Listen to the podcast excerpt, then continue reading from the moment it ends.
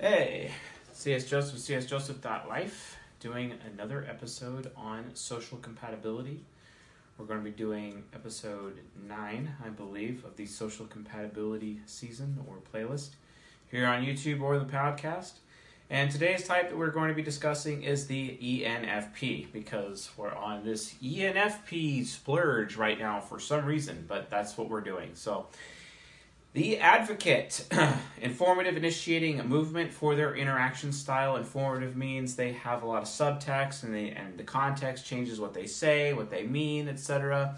Initiating means that they initiate with people instead of waiting for people to come to them. They like to go to other people. Sometimes, you know, with their foot on someone's neck as they're extracting that data out of their skull so that they can have that information themselves for whatever their daily conquest needs are, of course, because I mean, ENFP, they're literally thought vampires, you know? You gotta stick that thing in that person's head and just suck all that juice out, stick it in here. You know what I mean? That's what ENFPs do. Gotta store up those reference points, their mini library of Alexandria, ISTJ subconscious, because who doesn't want the mini library of Alexandria in their skull to be able to pull up those reference points? I mean, come on, Tai Lopez and ENFP, because for some reason I mentioned him a million times, is in Mensa. Because, I mean, kind of interesting how that is, because I wonder if Mensa would realize that ENFPs are technically without thought. Oh, but they score really high in IQ great. I could have a really IQ too if I have amazing rationale and only care about beliefs and reality and have no logos whatsoever because for some reason IQ tests value ethos more than they value logos. Have you ever thought of that? Kind of weird how that works, isn't it? Yeah, it's because I don't really put much stock in IQ tests. I actually took an IQ test once and they claimed that I had an IQ of 108. Do you think that's true? Yeah, no. Definitely not. But that's what they said. But apparently, you know, they're the experts, right? And I must not know what the hell I'm talking about because, you know, I don't have a degree or credentials in uh, psychology. So, I mean, obviously, why the hell listen to me? Anyway, ENFPs. Also very movement oriented. In fact, they're triple movement. They move quickly, constantly, always moving all the time. Many plates spinning in their hands all the time, constantly juggling everything that they're doing. Uh, I know this one ENFP who is a contractor. He owns a railing company and he's juggling clients and juggling suppliers and juggling wife and children and juggling church and juggling community and juggling a football team and juggling everything. Yes, he owns the football team. But the point is, he's all over the place. Gosh, what is it with ENFPs and wanting to own football teams?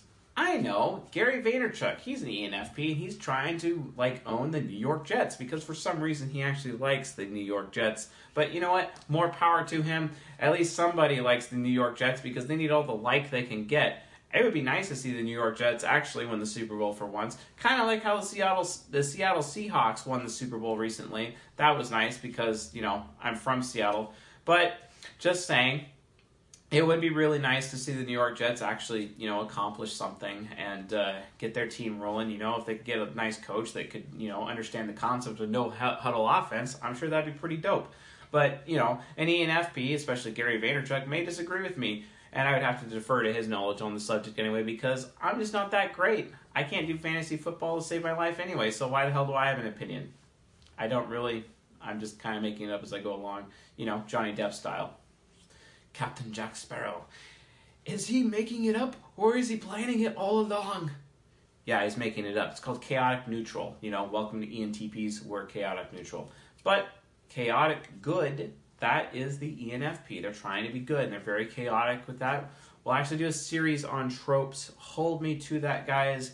We will be doing a series comparing each type with which trope they are chaotic evil, chaotic neutral, lawful evil, lawful good, true neutral, etc.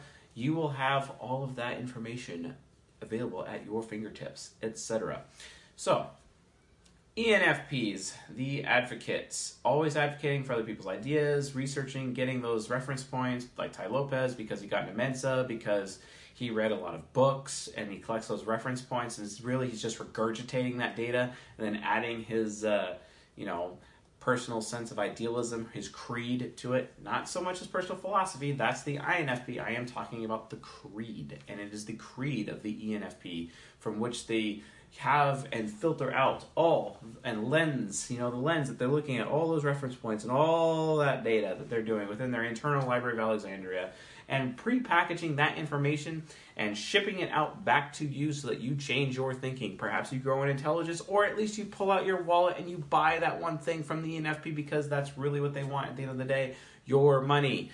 And they'll be happy to give you everything you'd ever want so long as you'd be willing to give them that dollar bill. Anything works out just fine. And that's why ENFPs are amazing salesmen because they are all about what you want ENFPs, NE hero, all about what you want. And they are all about how they feel. They're all about what other people think. And they don't care what they think. They care about what everyone else thinks. Because they're all about whatever people think. Their reputation, my reputation, my feelings. Welcome to ENFPs. You know, it's kind of like that guy that I went after an ENFP one time and destroyed his reputation in public on Reddit, and he kept on making fake profiles on Reddit, trying to talk himself up and try to increase his reputation amongst the eyes of other people. It was really absolutely pathetic. But that's what he did, and he was really immature. Not to say most ENFPs would do that, but he became so depraved and so selfish and so focused on what other people think of him because his self worth is tacked on what other people think of him because, you know, welcome to ENFPs. But he just really went overboard and it was like wow dude way to just kind of try to lie to everyone even though everyone basically knows it's you doing it because you're the only one that does that. So yeah how about you just leave our subreddit and leave us alone? That'd be nice. Wow. But i mean that's how far they can go with their vice of depravity. So thank god we have infjs Thank God you exist because INFJs, with their integrity, and as long as they are not being corrupt or allowing the ENFP to corrupt them, because they will end up mirroring the ENFP over time, luckily that integrity can cause that ENFP to behave righteously and be charitable and get them out of their depravity rut. Thank God. Why is that? Well, because ENFPs are super social compatible, high highest with INFJs. Why is that? Well, for those listening on the podcast, let us go through the compatibility for the ENFP, starting with NJs. NJs have highest compatibility in general with ENFPs, followed by SPs, followed by fellow NPs, followed by SJs, right?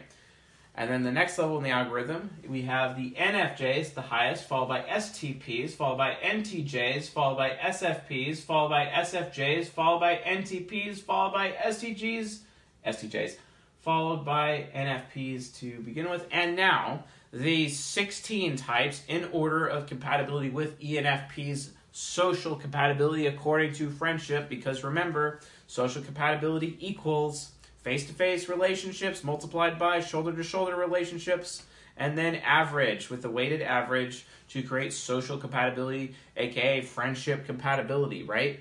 Because we want to know who we can be friends with from a deep to shallow spectrum. The higher you are on the list, the deeper the friendship. The lower on the list, the more shallow or more acquaintancy or at shoulder length or from a distance it is with ENFPs, right? That's how they are. Gosh, I love saying, right? Right? A million times. Thank you for pointing that out because I say that all the time, right? Yeah, I'll try to like maybe reduce it. Maybe I won't. Who knows? But ENFPs. Top 16 are INFJ number 1, ENFJ number 2, ISTP number 3, ESTP number 4. Wow, you never saw that coming. I'm not even kidding. ESTP number 4, and we're going to talk about that. It's really interesting.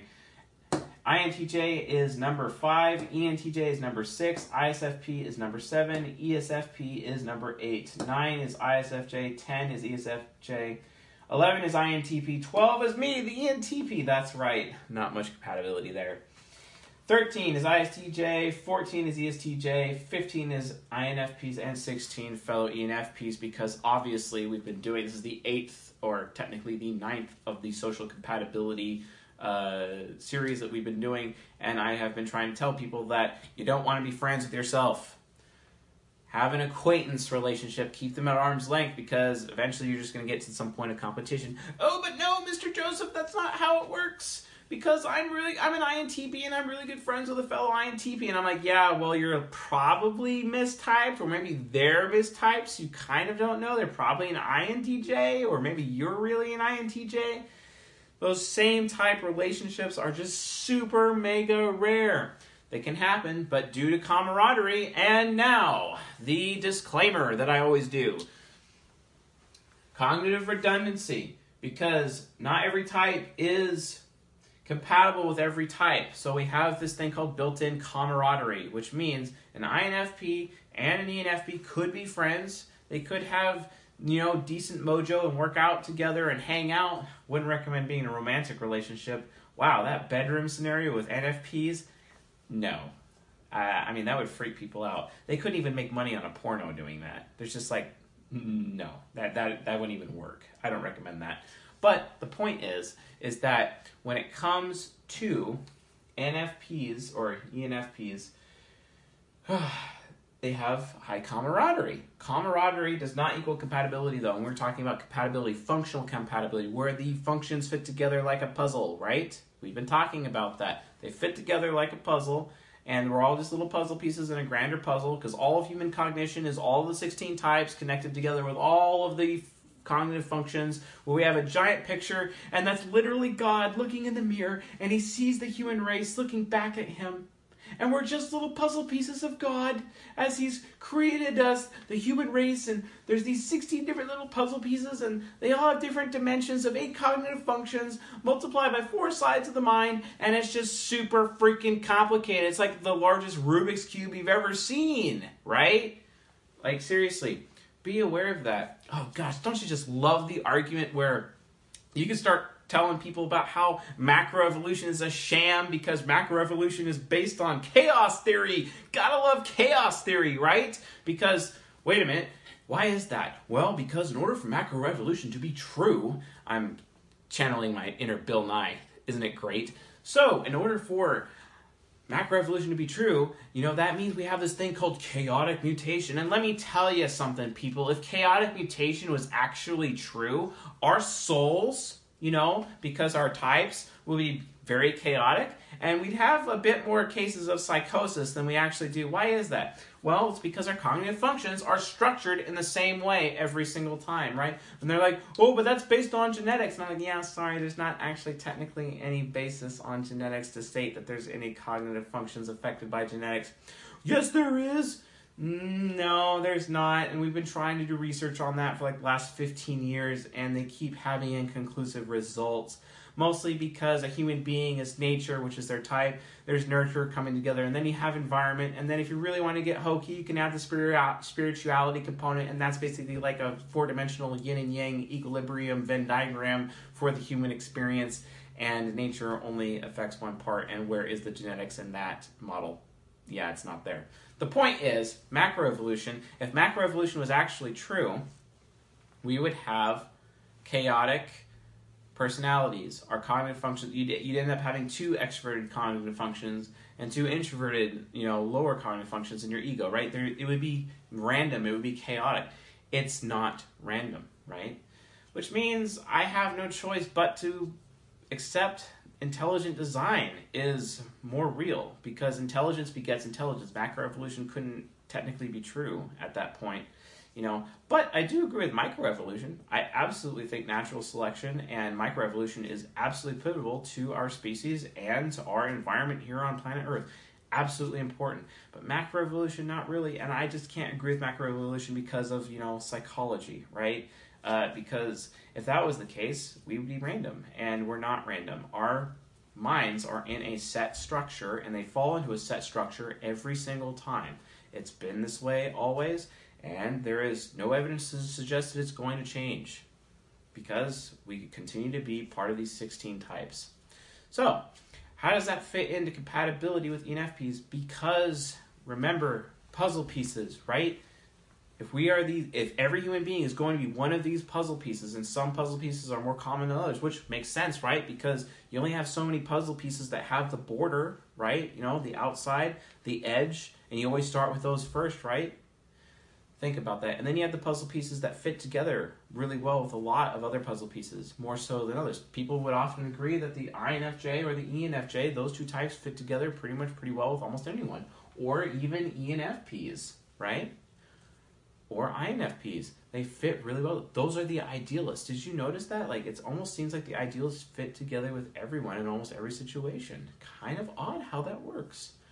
Think about that. It's all about the puzzle piece and ENFPs would agree that they are because they're so people oriented, because they're idealistic, they can interface with almost anyone. And they honestly do believe that. INFJs would also agree with that standpoint. So when you're looking at NFs, keep that in mind because their compatibility can actually get stretched a little bit more, or their camaraderie, to be honest, could be get stretched a little bit more because they're able to actually interface with SJs and SPs on a grander scale. It's very interesting. Now, you could make the argument that NTs could as well, uh, but the difference is, is that NTs are even rarer in some cases than the NFs. Like take uh, an ENTJ or an INTJ woman, they just don't really exist. So keep that in mind. Their rarity really changes. The amount of available puzzle pieces in the grand picture that is all human cognition is different. And when we're talking about macroevolution versus microevolution, microevolutionary speaking, we need cognitive redundancy so that we can have either camaraderie or compatibility or both to relate to fellow human beings because it's necessary for our survival on this earth, right? Because human beings have to work together in order to achieve something. So, how do ENFPs work together with other types from a social compatibility standpoint, right? Let's continue. ENFPs and INFJs. We're only going to do the top four and we're going to do the bottom four as per usual with these lectures. Let's continue. So, gosh, are you guys going to like seriously get all like upset about my whole macro evolution argument? I mean, that's fine. If you want to argue that with me, that's fine. But I'm sorry, but psychology, like, no, but psychology is a pseudoscience. And I'm like, yeah, well, I mean, you'd have a better time debating that guy who runs the the creationism subreddit than talking to me about it. And I don't really care about organized religion. I don't really give a damn about that. What I care about is, you know, like the scientific method. And psychologically speaking, I'm just not seeing the argument. You may disagree with me. If you have arguments you would like to make, let's have that discussion. It'd be awesome. Maybe we'll do a Q&A section on that on the side. That'd be that'd be pretty dope. Anyway, ENFPs versus INFJs. So ENFPs are always aware of the INFJ and what they want, and the INFJ is aware of what they want. So no conflict. The ENFP is always aware of how they feel, and the INFJ is always aware of how they feel. No conflict. The ENFP is always aware of what the INFJ thinks, and the INFJ is always aware of what they think. No conflict. The ENFP wants to be comfy, and the INFJ seeks to make the ENFP comfy. No conflict. And thank God, because the ENFP, ENFP receiving a good experience from their INFJ keeps them from going mega selfish and depraved because they're having all their comfy needs met and they're being made to feel good by their INFJ because the INFJ's contributions to the ENFPs. So instead of trying to seek that those contributions from the world where they become super depraved, they don't have to do that because the INFJ is providing that to the ENFP personally, and that actually prevents the ENFP from going super depravity mode and staying charitable because the ENFP is receiving contributions from the INFJ and thus the ENFP is motivated to contribute to others and be charitable to others. It is amazing. Thank you, INFJs, for doing this. Thank you, thank you, thank you for helping us keep ENFPs uh, away from being the most selfish human beings you've ever met because of your constant contributions and constant usefulness to ENFPs. Because when you're doing that to ENFPs, ENFPs have the ability to start changing society, changing the narrative. In the same way that David Asprey, he's an ENFP. In the same way that Tai Lopez, he's an ENFP. Gary Vaynerchuk, he's an ENFP. I could go on. These ENFPs are changing culture on a regular basis. Whether you guys believe me or not, it's technically true. I mean, seriously, how many social media marketing agency things has Tai Lopez sold over like the last two years since it came out? He's making bank. He knows what he's doing, right? Or or Gary Vaynerchuk, New York Times bestseller. If you haven't read his book Crush It or Crushing It, what are you doing? And by the way, get the audio version. Do yourself a favor because I mean he goes off on tangents like way more than I do, and it's hilarious and it's worth it. I recommend it. And no, he's not paying me to say that either. Uh, anyway, ENFPs worry about their own future. INFJs worry about the ENFP's future and watches out for them in that regard. No conflict there. The ENFP is worried that the INFJ is a bad per- or uh, criticizing the INFJ as a bad person, and the INFJ already criticizes themselves as a bad person, so no conflict there. The, I, the ENFP is not aware of what they think. Well, good thing because the INFJ is, has no clue what the ENFP thinks either. And then we have the. Uh, okay, so uh, yes, the ENFP just does not really care about the experience it's given to the INFJ, and the INFJ doesn't want to receive an experience from the ENFP anyway, so no conflict. The point is, is that these are eight channels. These two brains, or these two minds, these two souls are like radios. They're tuning in each other at the exact frequency all the way across, and everything is understood. And all the cognition is available to the function because extroverted functions are trying to consume introverted functions and they're able to find what they're looking for directly across. This is why the INFJ is absolute highest compatibility for ENFPs. Then we have the ENFJ, which I love ENFJs and ENFP relationships. It is awesome. In as much as INFJ relationships with ENFPs are awesome, this relationship really takes the cake. It's really cool. I've seen some amazing things because I've seen how super yes, the INFJ is caring, but more of on a one by one basis. But when you pair an ENFP and ENFJ together, ENFJ is like interfacing with so many people because they're extroverted. They're trying to uh, to really be benevolent to as many people as they possibly can, and which inspires the ENFP to be as charitable with as many people as they can. And when you pair these two together, the activism, the the amount of community development, the community organizing that happens, like an ENFP, like who's involved with the church, for example, could get his head together with an ENFJ, and they could create a coalition of churches, for example. And that coalition of churches, instead of competing with each other for parishioners, would create a hospital from raised money that they have, which would bring 3,000 jobs to that place, which would bring a lot of new families, which would bring a lot of parishioners that all of the churches could benefit for instead of like competing with each other for parishioners. And then, you know, that would I hate it when they do that. I, I don't like church, and that's one of the reasons why. Because nine percent of all of the money that goes into a church makes it back out to the community. Wow, what a waste. Anyway, ENFPs plus ENFJs in that situation, because I'm just using it as an example, would put a stop to that because they focus on people and they focus on together. The ENFP becomes super mega charitable and some of the most charitable person you've ever met, and the ENFJ becomes super mega benevolent. Why is that? Well it's because there is humility between the functions here. Because you have the parent function telling the hero how it needs to behave. Because the parent is being pessimistic towards the hero's behavior. It's like, wow, you're flying around saving the world, but you're going to harm the children. Stop it. And, then the hero's like, oh, my bad. I'm not going to harm the children anymore. You're right. And then the hero calms down. ENFP is like telling the hero on the ENFJ, wow, you're being way too caring. You need to slow your roll. You can't give away everything we own. That we won't have anything left for ourselves. Don't do that. And the ENFJ is like, oh yeah, my, my bad. I won't do that. You know. What's really great though is that TI inferior, because of how it absolutely has to have its day in court, he can really keep TE child honest. In the same way TI child keeps TE child honest, there can be some competition here, but the TE child really has no choice but to listen to the TI inferior because if they don't, the TI inferior will go TE demon and then they'll have someone in their demonic inverse, also known as their superego, completely up their butt, and that would be bad. And the ENFP does not want to have that experience, does not it would not feel good about that. Not only that, the ENFJ has double bandwidth to make that ENFP super comfortable and is constantly concerning itself with making that ENFP comfortable, and it just loves the additional comfort that SE Child is giving it. Yes, SE inferior is amazing for SI inferior, but so is SE child. And again, there's built-in humility there because the ENFJ would defer to the ENFP's reference points with the TE child because it's got TE inferior, but the ENFP would also defer its comfort to the experience that the ENFJ is giving and willing to trust the uh, the experience that the ENFJ is giving the ENFP. And again, all the cognition that the functions are looking for from a radio standpoint, and there's not very much interference here at all, because there's no interference here, just a tiny bit, but it's necessary for humility. This is a fantastic relationship. Now, ENFP plus ISTP.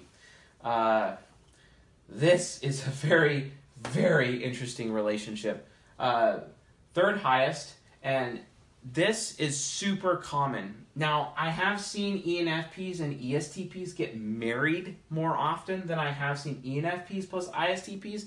But that's my personal experience. That's just an anecdote. So I don't really know what's really the truth there.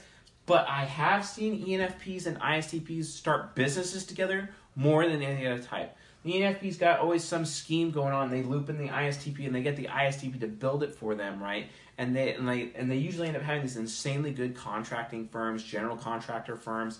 The ENFP's like the CEO and the ISTP's like the COO, and they're able to build these amazing companies together. The problem is, is that the ENFP can get super depraved and frustrate the ISTP, which could be an issue. But luckily, the ISTP has an ENFJ in it for its subconscious and can use and plus TI Hero keeps the ENFP honest, right? Keeps them on that firm thing. The only thing is though is that the ENFP can sometimes feel bad easily because the ISTP is insecure about making the ENFP feel bad and it may not feel good enough at times, right? But Conversely, luckily the ISTP can make the ENFP uncomfortable if it needs to, and again, to keep it honest, to keep it loyal, to keep that ENFP discipline. This is a great relationship because it really increases the self discipline of the ENFP. Why is that important? SI inferior. Do not let ENFPs do what they want because that's their anti nemesis. Have them focus on what they should do. They have to be obligated. And ISTPs are the best of all the types, in my opinion, in obligating others. People would think that an SE Hero ISTP is really good at obligating others, but SE Hero is actually very optimistic. And because of its optimism, it's not as good as the pessimistic SE parent obligating people because ISTPs will force the obligation, whereas an ESTP won't force the obligation. It's kind of interesting how that works, which can really, really do a good thing for the ENFP. And there's a lot of personal growth potential with ENFPs and ISTPs. ISTPs end up honing their ability for will, and they end up increasing their capability to interact with other people socially, which is really good. And the ENFP exposes the ISTP to uh, extroverting and going out on a regular basis and being with friends and hanging out, which is really good experience socially for the ISTP, which increases their ability to be benevolent and teach other people their ENFJ subconscious. So this is a really good relationship, and I highly recommend it for ENFPs. And uh, I don't know where they are in terms of commonality for, of marriage in the USA, but this is common based on my personal experience. ESTPs plus ENFPs, that is. Uh, it's just this time it's the uh, it's the hero going for the inferior instead of the uh, inferior going for the parent, which can be nice. There's a lot of personal growth and development. The problem is the hero could be too much. The ENFP could be made too uncomfortable, or the ESTP uh, could end up having too much freedom and, and still get stuck with not knowing what they want. But the, the NE hero can overwhelm the ESTP with too many options, basically, which just keeps the ESTP in analysis paralysis and they're not able to do it because it's just overloaded with the amount of options. So you have to be careful. So the hero functions need to kind of tone it down a little bit just to make sure the inferior functions are able to catch up with each other. But if they are able to tone it down as a result of coming to maturity, this is a fantastic relationship. Especially since ESTPs and ENFPs do business with each other on a regular basis, uh, and uh, it's it's kind of um, there's not very much interference. To, the functions are able to get all the cognition that they're able to need, etc.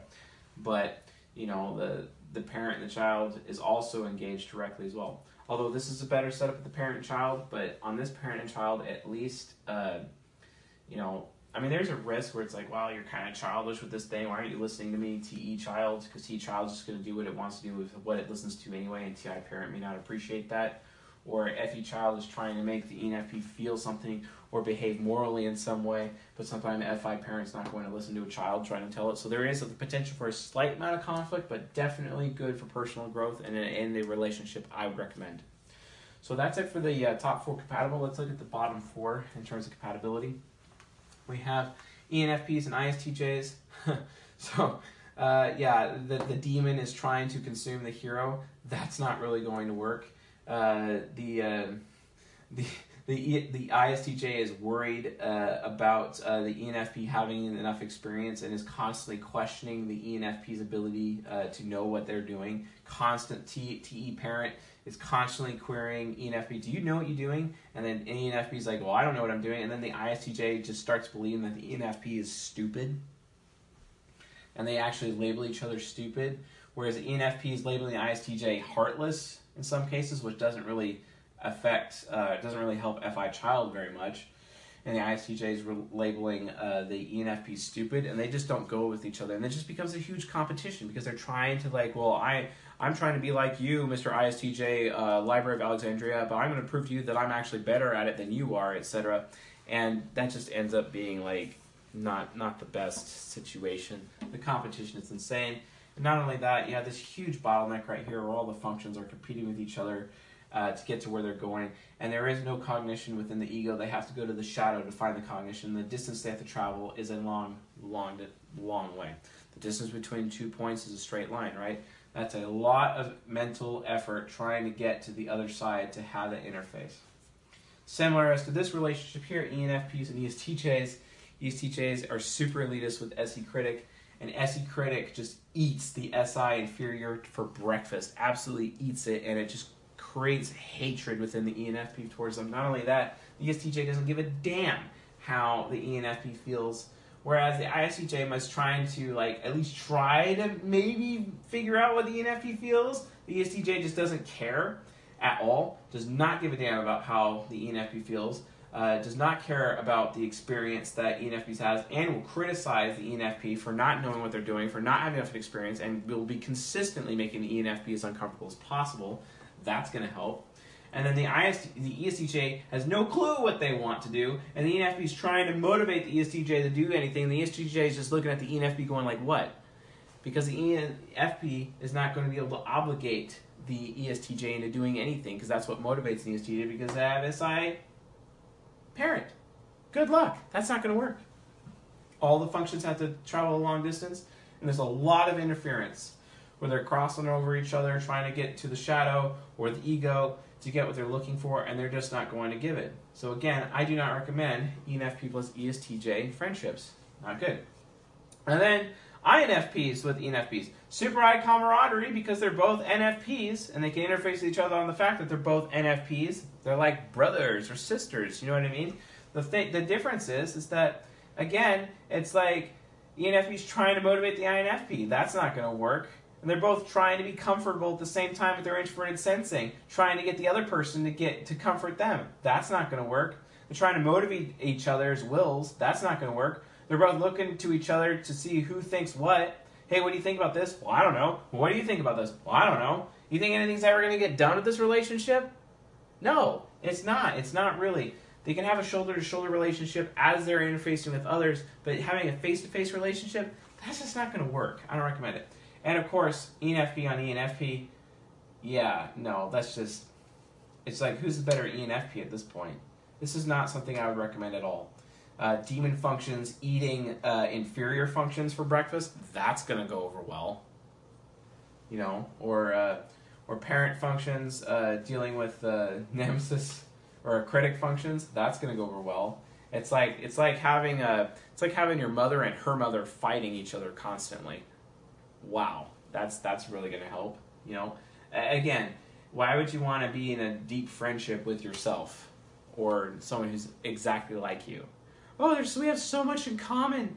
No, that's kind of a lie. You don't want that. And quite frankly, because they have all this in common, they don't really have anything in common because they're looking to each other to respond or initiate in the way that they need, and it's just not happening. So, anyway, that concludes this lecture on social compatibility for ENFPs with a side rant about macroevolution. Didn't see that one coming, but I had to say it. Probably going to be doing another lecture about macroevolution more direct and actually how chaos theory impacts the cognitive functions or how it would impact cognitive functions and why we're in a structure and why I just can't accept macroevolution. But how microevolution, redundancy, cognitive redundancy, actually is an aspect of microevolution, which is very interesting. Camaraderie versus compatibility, having both of those available to us, it is a failsafe so that human beings can still work together to reach common goals, even if they're not functionally compatible with each other from a cognitive function standpoint. It's actually pretty cool. So, anyway, if you found this uh, lecture educational, helpful, useful, uh, meaningful, insightful to you, please subscribe to the channel here on YouTube and on the podcast. If you have any questions about ENFPs and uh, what ENFPs are all about, or their social compatibility, or the types that they're compatible with, leave in the comments section and I will answer your comments. I read every comment on this channel, every single one. Yes, all of them. And also, I have a ton of emails from you guys, and I am getting through them. Thank you for your patience. I'm probably like a week in a backlog right now on emails, at least. And uh, also have a bunch of coaching requests too. I'm getting you guys scheduled. Thank you for your patience on that. Please keep that coming as well. And again, if you have any questions, let me know, and I'll do my best to help you. So, with that being said, I have many more of these to film. I'll also be starting my next Human Nurture uh, series uh, this weekend as well. Uh, so, yeah, I'll see you guys tonight.